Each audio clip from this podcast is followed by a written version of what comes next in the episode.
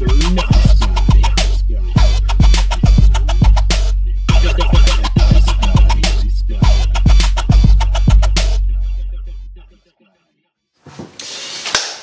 to another edition of Mr. Nice Guy. I'm Ben Slowey, um, here in my basement. Um, roommate's teaching piano lessons upstairs, so uh, we may do down here.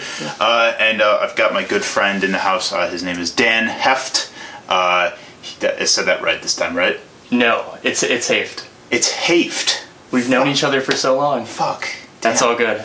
It's Yeah. German and it's OE, so it looks like ho, Sure. but it's pronounced Haft. well, I feel like, yeah, I imagine you run into that a lot. Like people. Oh, all the time. Yeah. I just go with it. For sure. Yeah. Well, uh, Dan Haft is, is in the house. Uh, he's a friend of mine that I've known since my junior year of college, and uh, he uh, we had our Arab-Israeli conflict class together. Yeah. uh, that's how we initially came into contact. But we bonded over, you know, um, music a lot and politics, and uh, just all around good guy. Uh, he works at the Stone Creek Coffee uh, down in the 88-9 building. Yeah. Um, so I want to welcome Dan to the show. Yeah, thanks for having me. And uh, I mean, we could have an episode about Arab-Israeli conflict, but that would be We could. probably a long, Right. A longer episode. Yeah, yeah, because it's it's a lot to unpack, and Yeah. I uh, I do I feel like I do that enough on the show with uh, other guests, which is fine. You Yeah. know, I, it's a topic that has uh, come up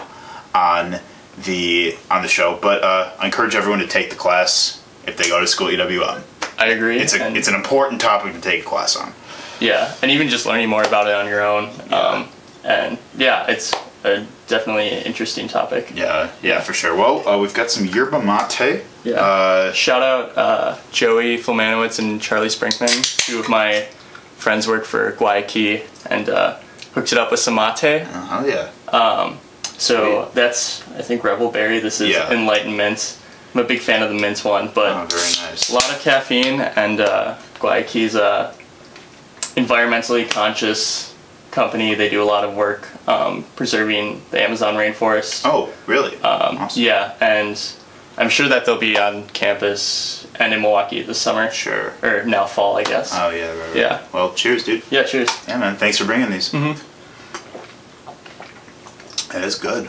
Um, that is very tasty. And, but they do a lot of preservation, uh, focusing on like replanting and sustaining um, Amazon Oh, rainforest. shit, yeah, It also says shake gently, serve chilled, do not serve to pregnant breastfeeding women I see. because it's a lot of caffeine. oh, right. Yeah, um, sure. Well, but- we're, we're about to be wired, yeah? Yeah, I think so. yeah, we got got another one in the chamber, too. Yeah. Uh, but it says, yeah, how's it? Guay- Guayaki. Guayaki's mission is to steward and restore 200,000 acres of rainforest and create over a thousand living wage jobs. Yeah, which is great. But uh, on the topic of caffeine, Yeah. you're a big coffee drinker. Quite. Uh, how do you like your coffee? Um. So, I have evolved, uh, like, over time with my uh, iteration of coffee. Um, but I drink it like with. Uh, I have Folgers. Uh, that that the I'm old, drinking. The old Folgers. Yeah, the Folgers. Yeah. Uh, but I usually just take it with a, about an inch of milk. Uh, I prefer almond milk, but two percent is fine too. Um, I I mean I can drink it black, but I just usually like I just need something to cool it down. It's not even about the flavor; it's just so hot at it, you know. You're reading my mind. This is like my whole concept. Like I love black coffee and I love doing different like methods, AeroPress, V60, Chemex, um, drinking it black. But uh, in the morning, if I'm rushing somewhere, I'll make a V60, Mm-hmm. um, and I want to drink it right away. If I put it in one of the insulated Yeah. mugs, Yeah. I have to pre-game it with some milk. Oh, Otherwise, yeah. it's gonna be too hot. Right. Yeah. Otherwise, I'm just leaving, Yeah. le- letting it sit for like ten minutes, and I'm like, okay, like I need to wake the fuck up. Yeah. you know.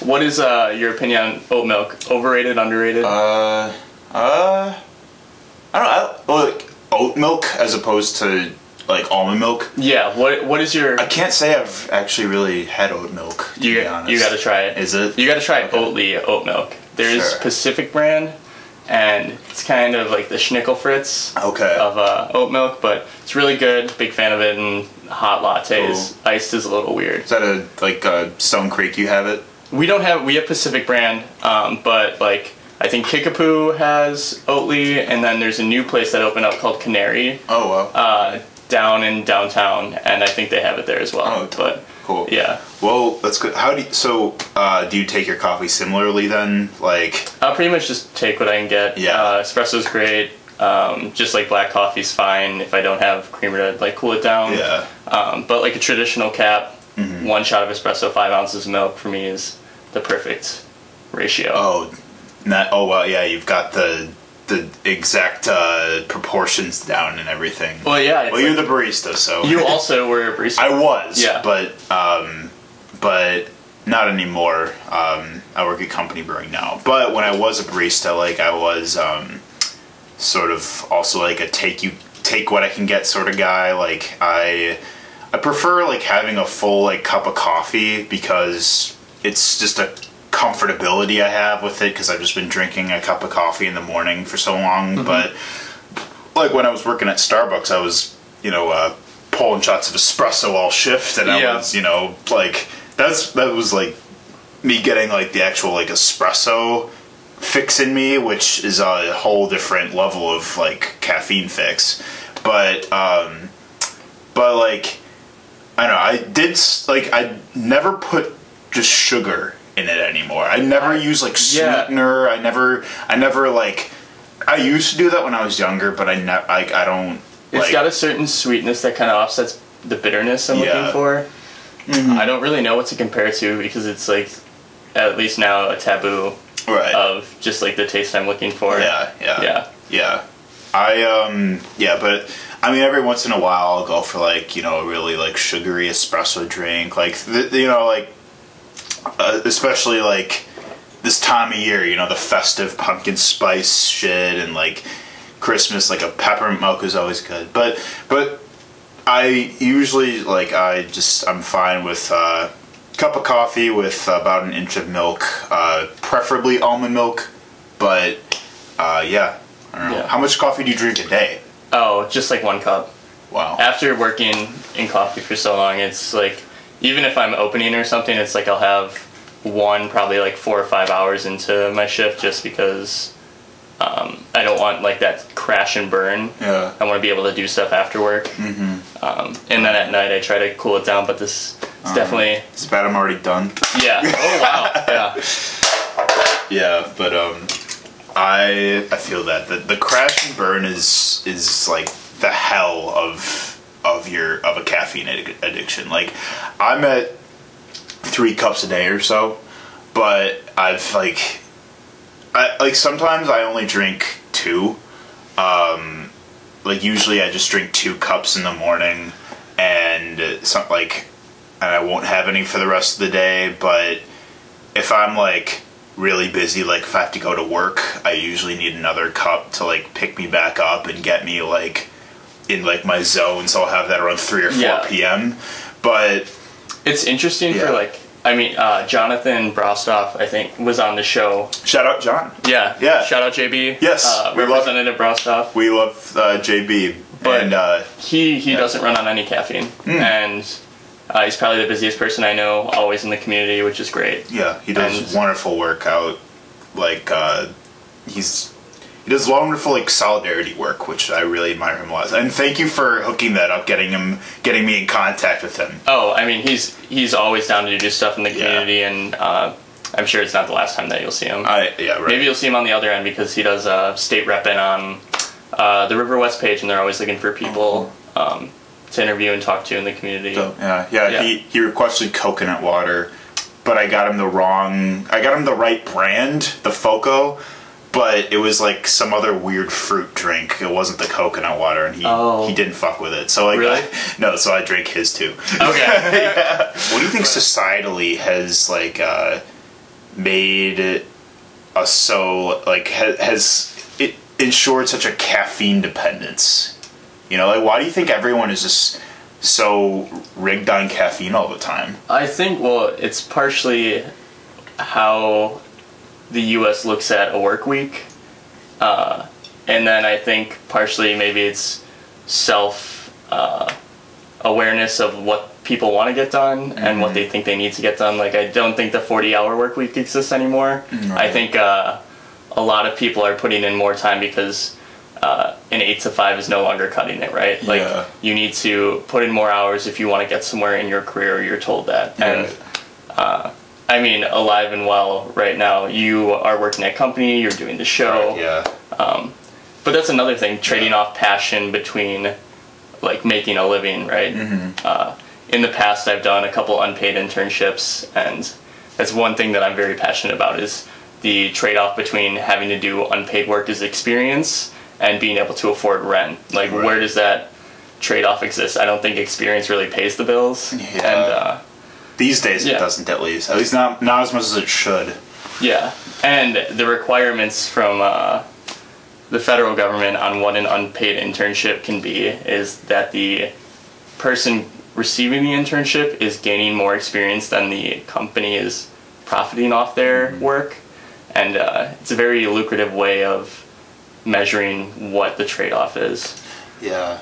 So, in turn, so uh, how does that relate back to how much coffee we're all drinking? Oh, well, I mean, if you're working an unpaid internship, let's say 10 hours a week, you go to school full time, uh, and then you have a part time job, I think that coffee plays an important role. Yeah, right. So maybe one cup, like how you were saying, like Yeah. one cup in the morning, one in the afternoon. Right. Um, I think it's a lot of the overstimulation we feel these days. Like, I mean, as as the the influx of like, you know, technology and just like how big our population has expanded, like you know, over many like periods of time, like everyone's in more and more of a hurry yeah. um, and I think that that makes us just like you know we run out of steam a lot more easily because you know back way back when like before you know in ancient civilizations like people were living very nomadically they were like Were they living in FOMO? Like, Yeah. I mean, like without social media, right? Yeah. Are they like seeing what's going on Right. around them and feeling that too? right and they were just a lot more like um like self-sustaining like they had to find resources to survive on and like now it's like we have such dependencies on things that are so like readily available to us and what is what's so accessible to us and like coffee is something i mean it's everywhere you know like it's it can be in your kitchen like you have a coffee pot or a keurig Yeah. uh, fuck Keurigs though. Um, shit coffee. Um, but you know, this even take River West for example. There's so many coffee shops here. There's Fuel. There's Colectivo. There's um, many. There's like Bremen Cafe. Yeah. There's you know there's uh, a lot of bars and restaurants around here also serve coffee too. Like coffee is just like you can get it so many places around here, and I think that like because like everyone is just in a hurry so much all the time like it makes us that much more like easily burnt out and tired and just emotionally overwhelmed Yeah. and the coffee is just like it's so it's become such a profitable industry because you know it's because so many people just depend on something that's gonna kick them back up into keeping up with everything you know Yeah, but on the flip side of that, I also think there are some perks to the reliance on coffee and uh, like the industry itself. Like I think that coffee is a good common point. Like you're able to say, "Hey, let's meet for coffee." yeah it's a social Coffee. catalyst yeah yeah, yeah, and uh, even if it's not coffee, it's tea, decaf tea, Yeah, right. um, just stuff like that. So it's yerba mate yeah, yerba mate. yeah, yeah, yeah. right. Sure. Yeah. Um, I've I've heard that you know how s- coffee's like such a big thing in Seattle, Yeah. like with Starbucks headquarters and everything. Like, I heard that the reason for that is because um, because like it rains so much there, and people as a result, like I guess like this, like uh, there's a study that like when it rains or when it's you know when there's not as much sun people just get more tired and lethargic so like they're replacing that that um they're replacing like the the sun light that they're not getting as much that vitamin d or whatever like Yeah. they're uh replacing that with caffeine. And I think also a lot of it has to do with what can you do for your free time. Mm-hmm. Um, can you go in a park and work on something on your computer, or if it's raining, are you going to go to an indoor space where they have Wi-Fi? Like, Right, yeah. uh, I was in San Francisco last week, and I was lucky because the weather was great. Uh, but one thing that just amazed me is I went to this place called Dolores Park with a couple friends, and there's no music going on. There's no event there. It's literally just a park with a thousand people hanging out, just enjoying outside. And I think that's one of the benefits of living on the West Coast, where in the Midwest Coast, um, it's a little harder to find things to do in winter. Right, yeah. Yeah. Exactly. Yeah. And I think That's yeah, coffee is a good way uh, to like find a meeting point. But Mm-hmm. in the Midwest, besides getting coffee um, and going to like your local drinking establishment, are there these other places that you can go? Right. Um, Yeah. No, that, that is Yeah. super valid. and I think that uh, I can't think of what it's called, but it just opened on the east side. Um, it's like a it is a bar, but it also has like adult games. Like it has like a adult foosball. Um, It's and- not a punch bowl Oh. social, is it? no, it's called Hangout Milwaukee. Oh, okay, sure. Yeah, and that's a cool alternative. Oh yeah, um, yeah, totally. or like things to do as well. yeah, yeah. Right. Well, I'll have to check that one out. I didn't know that. Do you know where it is? Yeah, it's uh, on Farwell, right by Brady, where Farwell and cool. Brady meet. Oh, yeah, to- yeah. Well, now they've got up down over there too. Like, um, there are some really fun, like, uh, just like, like adult fun things to do on the east side these days. Like the the Axe Bar, the the Cat Cafe. yeah. That's true. the underground like like the nine below like I under- haven't been there, but I haven't either cool yeah things, yeah. right the underground like golf course mini golf uh yeah no i mean there's some there's some uh, happening things out here in on the east side but Yeah, um and there's, I mean, all over Milwaukee, the DNC is coming in 2020. yes correct Uh, so get ready for the worst four days of traffic of your life Yeah, next year. real. but it's putting up putting us on the map isn't it yes, yeah, and uh, Tom Barrett is r- running on that. That it's putting Milwaukee on the map. Um, I believe Lena Taylor, who's a state senator, is actually Mm-hmm. going to challenge him in the mayoral election in 2020. So sure Yeah. oh yeah i just saw that uh that got announced the other day i think yeah, Yeah. Uh, and it'll be interesting. I think Tony Zielinski is running too. Uh-huh. Um, he's from Bayview, but there's a lot of stuff going on in 2020, and I don't know if you can see my pin on here, but I am a Elizabeth Warren hell supporter. yeah man I'm all in. Um, have you looked into 2020 at all? Sure. You kind of Uh, yeah, so I'm glad we're yeah. I you're the you're the guy to talk politics with because I think that I'm just starting to really pay attention more. Um, I watched the first Democratic debate. I did not get a chance to see the second one, um, but I have been I've been paying attention.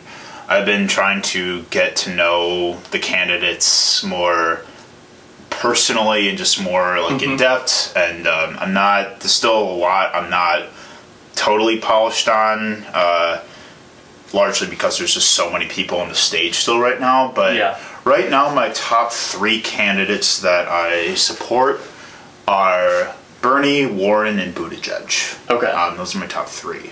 And I think, well, we still have about 2,000 candidates, right? Yeah. Uh, right. but yeah, I mean, it's like going to a restaurant and being overwhelmed by a menu. Like, there are a lot of good options, but which one's the best? Right. And I you think, You have to read about all the ingredients and Yes. all of them to see what tastes best. yeah, and where they're processed and Mhm. yeah, what's going on with that. But I think, um, I mean, in the next month or so, we'll see a couple more people drop out, and it'll really um, open up for the candidates who maybe haven't had a platform or like haven't been able to get as much press time Yeah. because of so many candidates. So we'll see. But a big thing I'm passionate about is like voter turnout and this the that people are actually like you know like uh, exercising their right that you know many people you know fought for fought for our freedom to do so to democratically elect our politicians. And like when people don't vote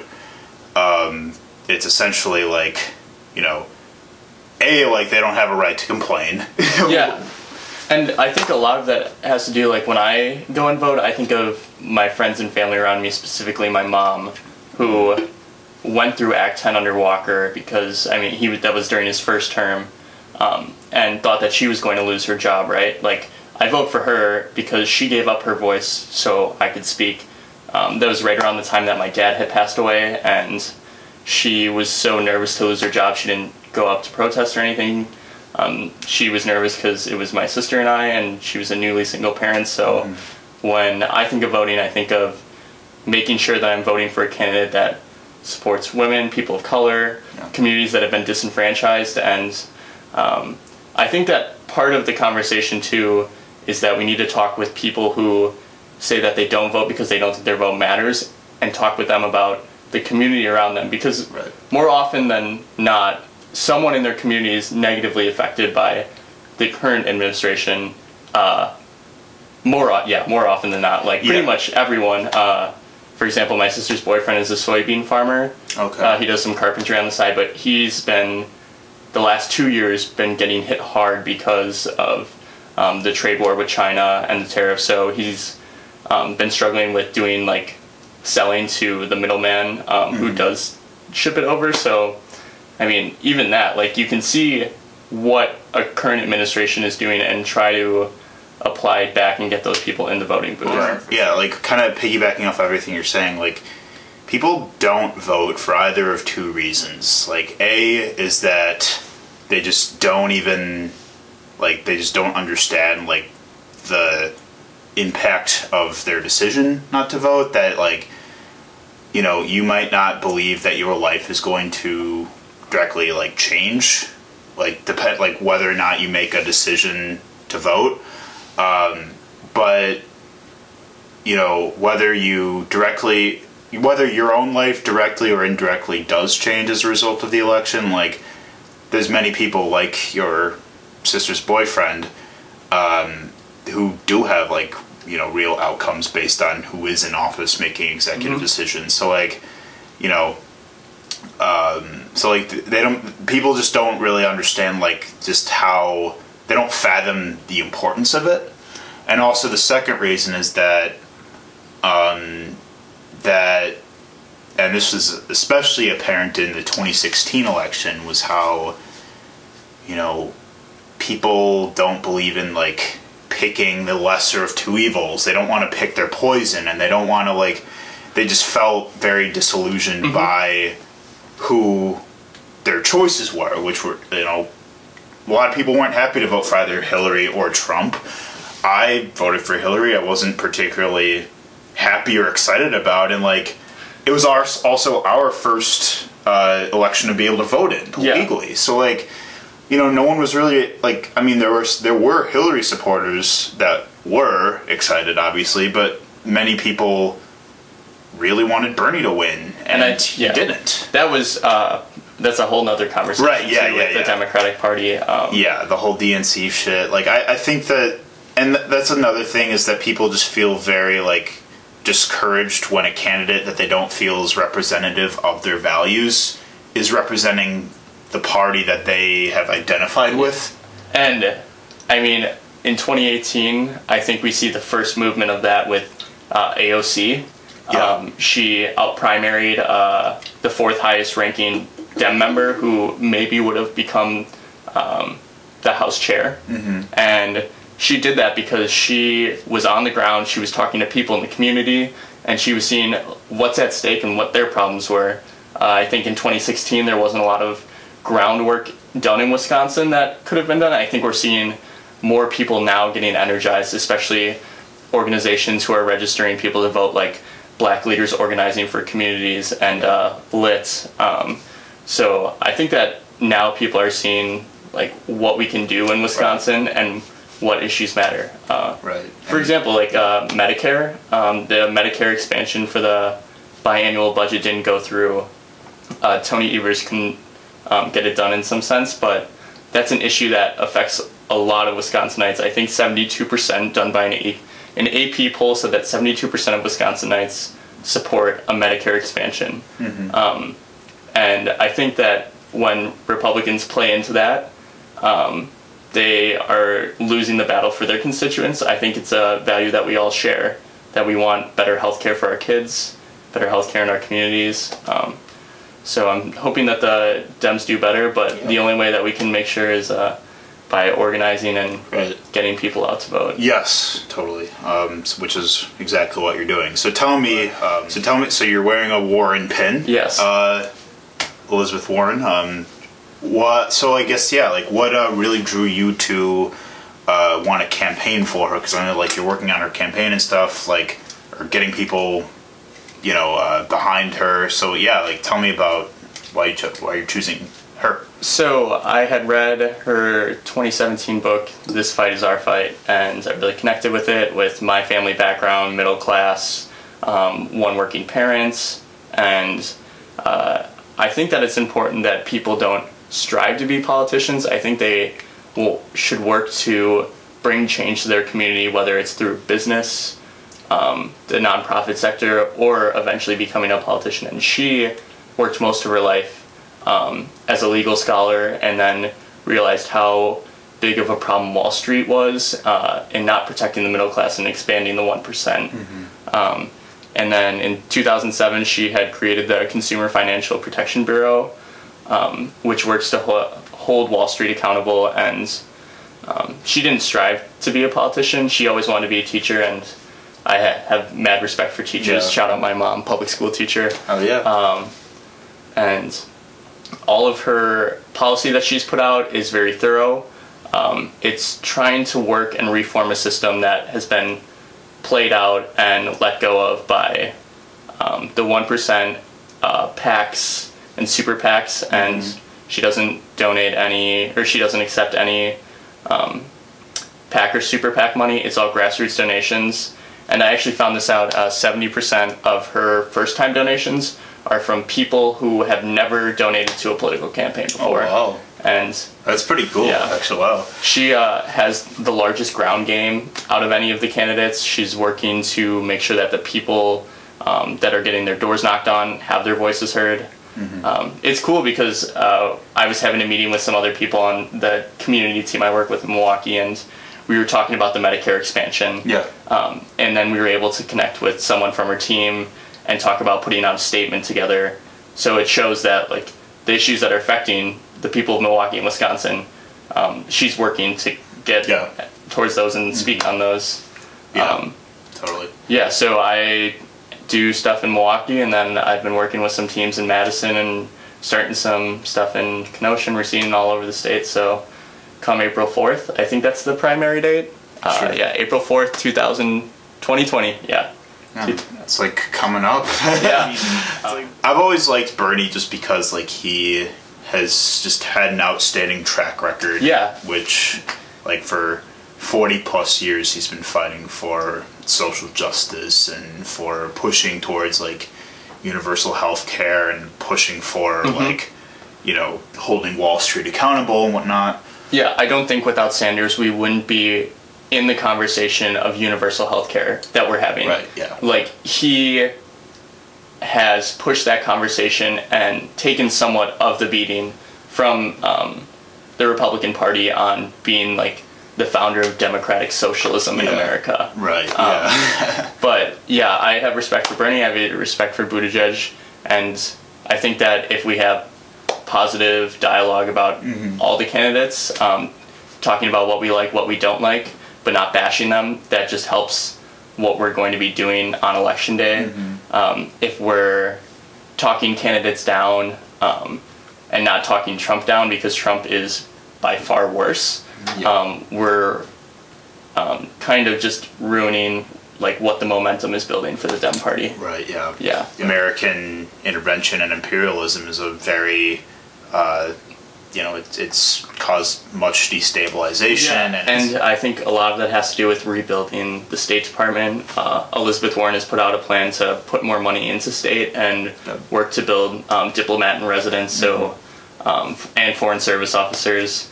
Um, and I think a lot of that has to play in that we can't be friends or buddy buddy with authoritarian regimes, whether it's um, Trump with Putin, uh, Kim Jong Un, the Assad regime. Like we have to drop a fine line on promoting humanitarian issues, not being imperialistic about enforcing those, but making sure we aren't promoting authoritarian regime agendas. right. And largely that's just you know pushing our own like capitalist system forward with like whatever we can you know make or save the most money with you Yeah. know like like Saudi, what we- Saudi Arabia for example Yeah. with the oil and everything you know Um, I mean, what we have seen in Venezuela, Mm-hmm. uh, the U.S.'s approach on that, and then um, how they're working to solve the humanitarian crisis that's going on there, um, just goes to show like when are we acting in our own interest or are we acting in humanitarian interest? right Yeah. Right. We can't have like, and that's sort of like, that's where the term and like this is, you know, definitely been like a contro- controversial term, and rightfully so. Is like that's where like the idea of nationalism becomes very problematic because it's like we're looking at this, you know, we view our country in like this um, chauvinistic way uh, in relation to other countries and other uh, world affairs that our country is the best so therefore like we we only need to like sustain our own interests rather than our rather than the repercussions of our you know foreign relations and everything. Yeah, and I mean, if we're gonna talk about our perfect history, we should look back. that's at- what i'm saying like democracy takes time to develop and we're far from perfect um, whenever i think of us boasting about how we're the best country in the world i think of the um, what it means to be a slave on the 4th of july by frederick douglass right yeah um, how evil and heinous that the us has been at points in history Yeah. um, and how i mean it's a continuous fight for us to be the world police and go around and try to say hey we're perfect you need to do this um, might not be the right way uh, we need to listen to the people there what change they want Yeah. Um, right. It, it's yeah. always been, and this is sort of like the whole like, uh, just I, I think a lot of it just comes from like our white privilege is that we only have ever really listened to our own voices rather than those of the disenfranchised. Yeah. Um, that goes for any any marginalized community. Is like, and it's something that we still deal with individually day to day. Is that like we have always we as specifically white men Yeah. have always felt our voice is like the most important one we always have opinions on things we always feel like we're the ones that should be making decisions about things and like we're at a time where that's being undone like slowly but surely you know especially especially with um, our last congress election you know Yeah. seeing you know like uh, politicians like you know AOC and Yeah. and o- Ilhan Omar and Rashida Tlaib but like yeah it's it's not it's not a pie where if someone gets more pieces of pie you get less I mean point being like we need to hold I think that like we as the US like yes there's nothing wrong with being proud of our country but we have to hold ourselves accountable you know? It's like we have to like admit where we have like a stake in the wrongdoing of of different demographics of people or in different mm-hmm. countries and shit like that. So and even on a micro level like us holding each other accountable for like hanging out with people and like seeing uncomfortable situations Right, letting yeah. people who are from communities speak up and we take the seat Yeah, yeah. Um, a lot of people. So speaking on the election, a lot of people um, are already saying, like, I mean, I mean, I'm sure this comes from just a place of like hopelessness or of just not getting their hopes up because of what happened in the last election, where Trump won and just and it just blew a lot of people. Like, Yeah. it caught a lot of people off guard. Um, people are already saying they think Trump's just going to win, and there's no question. Well, there's a couple things that go into that. A lot of people use the argument of electability, and when I hear that, I think of that as a superficial argument. I think the groundwork that you lay out makes you electable, not the way you look or the place that where you come from. Um, for instance, people are one candidate specifically, I think Joe Biden uh, runs a lot on the fact that in polls it shows that he beats Trump, um, and that's that's based on his electability, former vice president, um, tenure as a senator. But I don't know if that's true. I think that Hillary pretty much had all polls showing that she would become president. That didn't happen. Uh, I think it's needs to focus more on um, the groundwork that you put in. Like I was saying earlier, like you need to make sure that people are turning out for you and you're listening to their voice. Um, I think Warren's campaign follows a lot of what Obama did uh, in 2008. He worked on the ground. He had a ton of field offices, um, and he worked to talk to people who are independents and maybe a little farther right to see why they're voting that way and like what he's offering. And I Yeah. think that um, taking that approach can ultimately beat Trump. So talking with your neighbors, talking with people in your community, seeing what the problems are, and passing those along to Yeah. Um, the candidate that's going to listen. Right. Yeah. Also, one thing on that. Yeah. Uh, shout out Bird Dog Nation. Um, there's this group called Bird Dog Nation, and I don't know if you remember watching the Kavanaugh hearings. I did. Yeah. Um, yeah. Do you remember uh, the video of Jeff Flake in the elevator, and a woman was asking him why he was going to vote for Kavanaugh? Um, he kind of looks like a me, but like was very sad. He ended up not running again. I think partially because of that. But Bird Dog Nation, um, so they hold the or they work to hold candidates and elected officials accountable. Um, whether it's seeing if people are going to vote for certain bills that are in Congress. Um, they have done a lot of work on the opioid crisis and uh, It's especially a huge thing here. yeah, and I think that's another reason why we need to talk people into voting or why it's important is because that's affecting almost every community. I have lost two friends to um, the opioid crisis over the last four years, and it sucks. Um, so they work to hold, yeah, elected officials accountable, and it's cool because Yeah.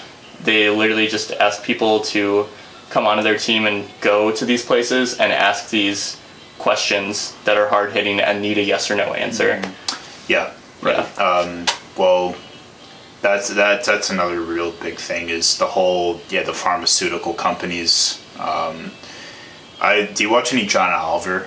I don't. I am not a. I try to steer away from uh, political like com- like comedy. Yeah, I focus. yeah. I like read the news like Right. AP and New York Times, but um, yeah, I Sure, yeah. sure, sure. I, I, I do watch a good amount of John Oliver, but he's done some very like well researched and well um, and just you know well commentated pieces on various political issues. Um, and he did one on the pharmaceutical companies and. I'm sure he's done several at this point, but I mean, and we didn't like not only him, but like we also did uh, in my journal, one of my journalism classes uh, here at UWM. Um, I we did like our semester like uh, investigative piece on the op- opioid crisis, and we like talked to um, like uh, we actually went to like a morgue in Milwaukee as a class and talked to somebody who was like a mortician that was there that's like talking about like what they're finding in the bodies of people that have overdosed. And um, it's just so like it's it is so sickening how these companies are capitalizing off of the addiction of people.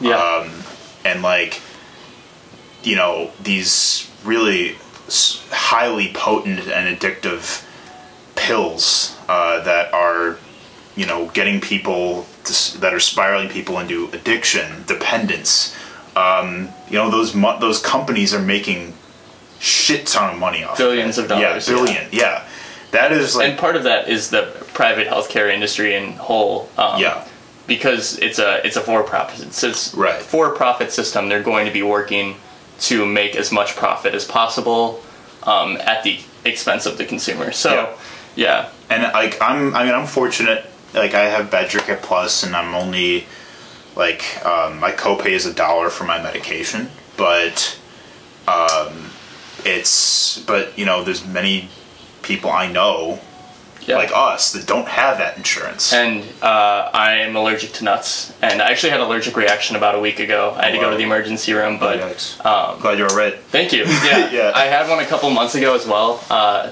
so, pro tip for myself: I need to be more accountable and make sure I know what I'm eating. But uh, when I went home, I was actually I had the allergic reaction. I ran home, and I was going to stab myself with my EpiPen. Uh, it was expired, so I didn't know if I could use it. I ended up going to the emergency room, um, and I was put on a three-month waiting list.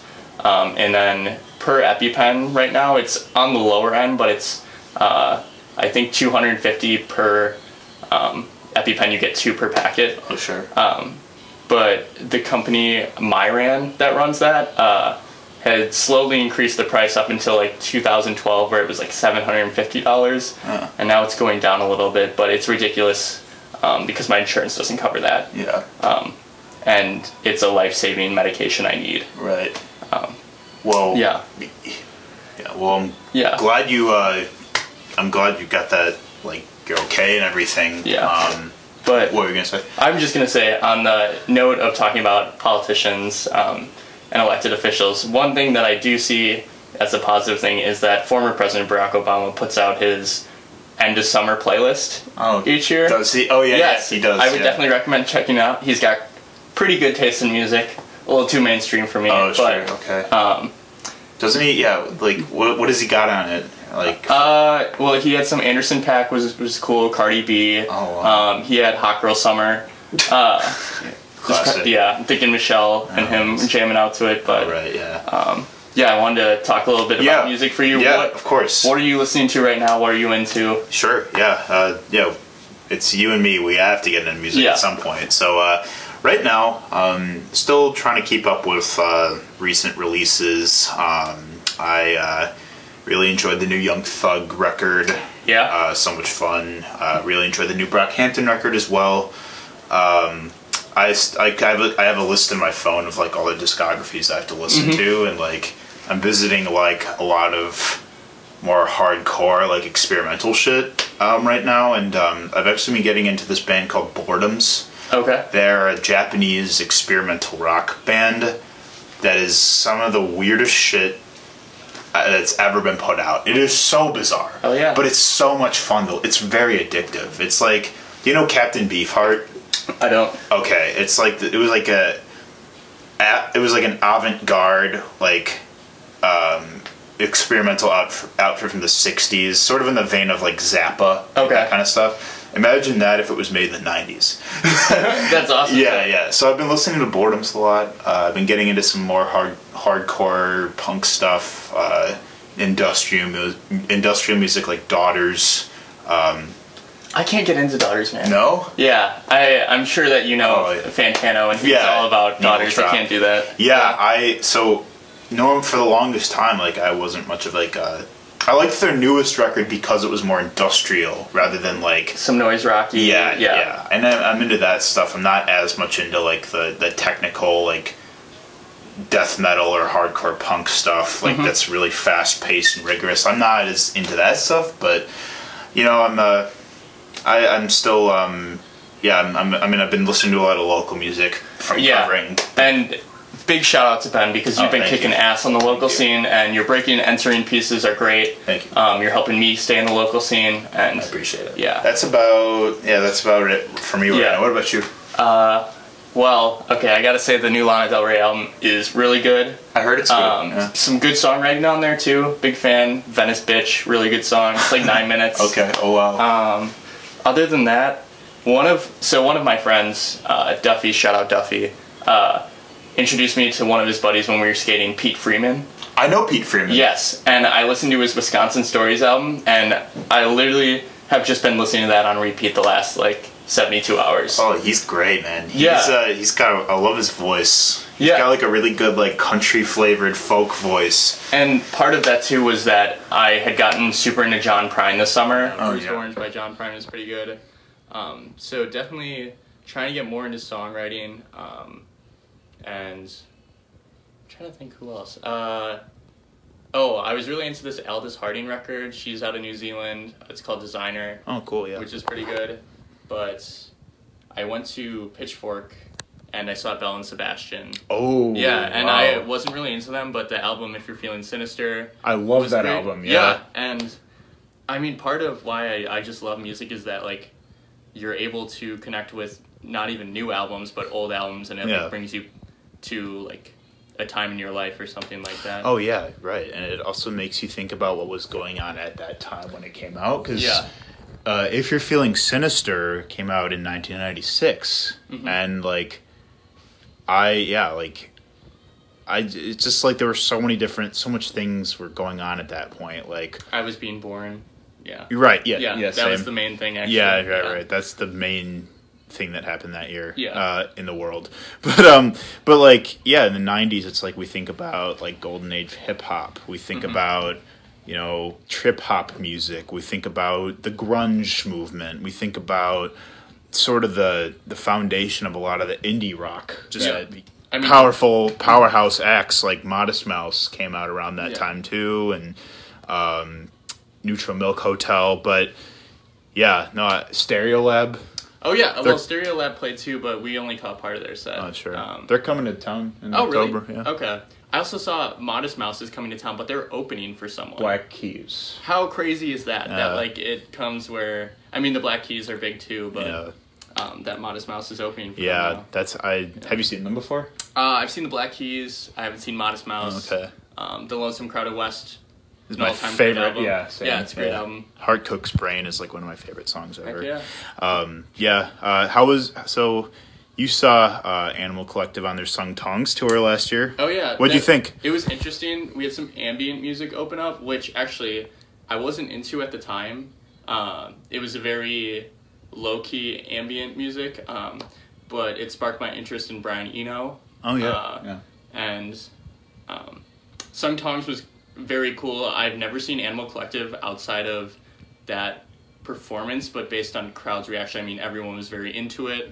Um, and yeah, it was in an intimate space. Yeah. so it was cool. I saw them out in DC. Yeah, Yeah. right, right. Well, Yeah. I'm yeah. I ended up catching them in Chicago on that Sung Tongs tour, Oh, and yeah. it was definitely like, I mean, Animal Collective shows are like a cult. You know, like everyone is a super devoted fan. Yeah, that's yeah. Another great thing about music is that Yeah. you're able to find these Exactly. niches. I'm actually going to Riot Fest. Um, Oh, I think I'm week- I'm going uh, Sunday. okay, yeah. I'll, s- I'm going to see Ween. No, I was just gonna talk about that. Yeah, I I'm going all three days, but uh, I'm definitely going for Ween. Um, also, Flaming Lips are playing Oh yeah, Yoshimi right. all the way through. Oh fuck yeah. Yeah. I'll probably see you there then. Yeah. Um, yeah, hell yeah, dude, that's awesome. Uh, Yeah. yeah. I went to see Beck last year at Riot Fest, and that was good. Nice. Uh, this summer, I saw Deerhunter in Chicago, and I saw King Gizzard actually about a month ago. uh, and Riverside, yeah. Oh, okay. Here. Yeah, I heard that show was really heavy. It was so. awesome. Yeah, it was Yeah. like two hours. So I was tired. Did you see anything this summer? Um, I shout out 889. I won tickets to go see Beach House, so Oh, cool. I was able to go see them, and then I saw Charly Bliss once, um, Mm. Divino Nino, which is a Chicago uh, Latinx band, and then um, Girl K opened for them, and Oh, cool. I got pretty into them. They're putting, Awesome. well, they haven't announced it, but I think they're going to put out a new album. Um, but yeah, I was able to see a lot of shows this summer. Hell yeah, man. Yeah, I'm excited for the fall. Oh, that's but tight. yeah, Fuck yeah, dude. Um, yeah, same here. Um, I'm excited to see Brockhampton when they come to town. Oh. finally. I saw them last year in Atlanta, and I've never sweated through a shirt. Um, Oh, it's definitely yeah my first time doing that, Oh, and nice. the concert was very intense. But yeah, it was a dope show. Fuck yeah, man. Yeah. Well, Dan, as we close out, um, what keeps you up at night? Uh, people not voting, please get involved any way Please you can. vote. If you think your voice isn't being heard, tell someone, um, and they're more than likely going to connect you with people who are going to show like what's at stake. Um, also, like Milwaukee for Warren on Twitter, uh, or follow MKE for Warren on Twitter. Like Milwaukee for Warren on Facebook. Um, slide in my DMs if you want to get involved in the Warren campaign. He's giving you permission. Slide in his DMs. Yes, please slide in my DMs. Um, they don't get slid in too often, so it'll be a nice change of pace. Yes, But, yeah, thank you for having me on, Ben. It's always good to see you. What What puts you to sleep though? Oh, last night I fell asleep to Fear Fun, um, Oh yeah. side two, on Father John Misty. yeah, but uh, he's kind of changed. So Uh, sure. yeah. Yeah. usually ambient music makes me fall asleep, or some instrumental. Oh But, yeah. yeah. Good stuff, Yeah. man. Well, thank you for being on the show. yeah. Thanks for having me. Yeah, of course, and thank you for the yerba, the yerba mate. I am jacked right now. Yeah. but uh, yes, everything you said. Vote. Uh, really, uh, like our voices count, and uh, you know, it's now or never. Yeah. Thank you for watching, Mr. Nice Guy. We'll see you next time.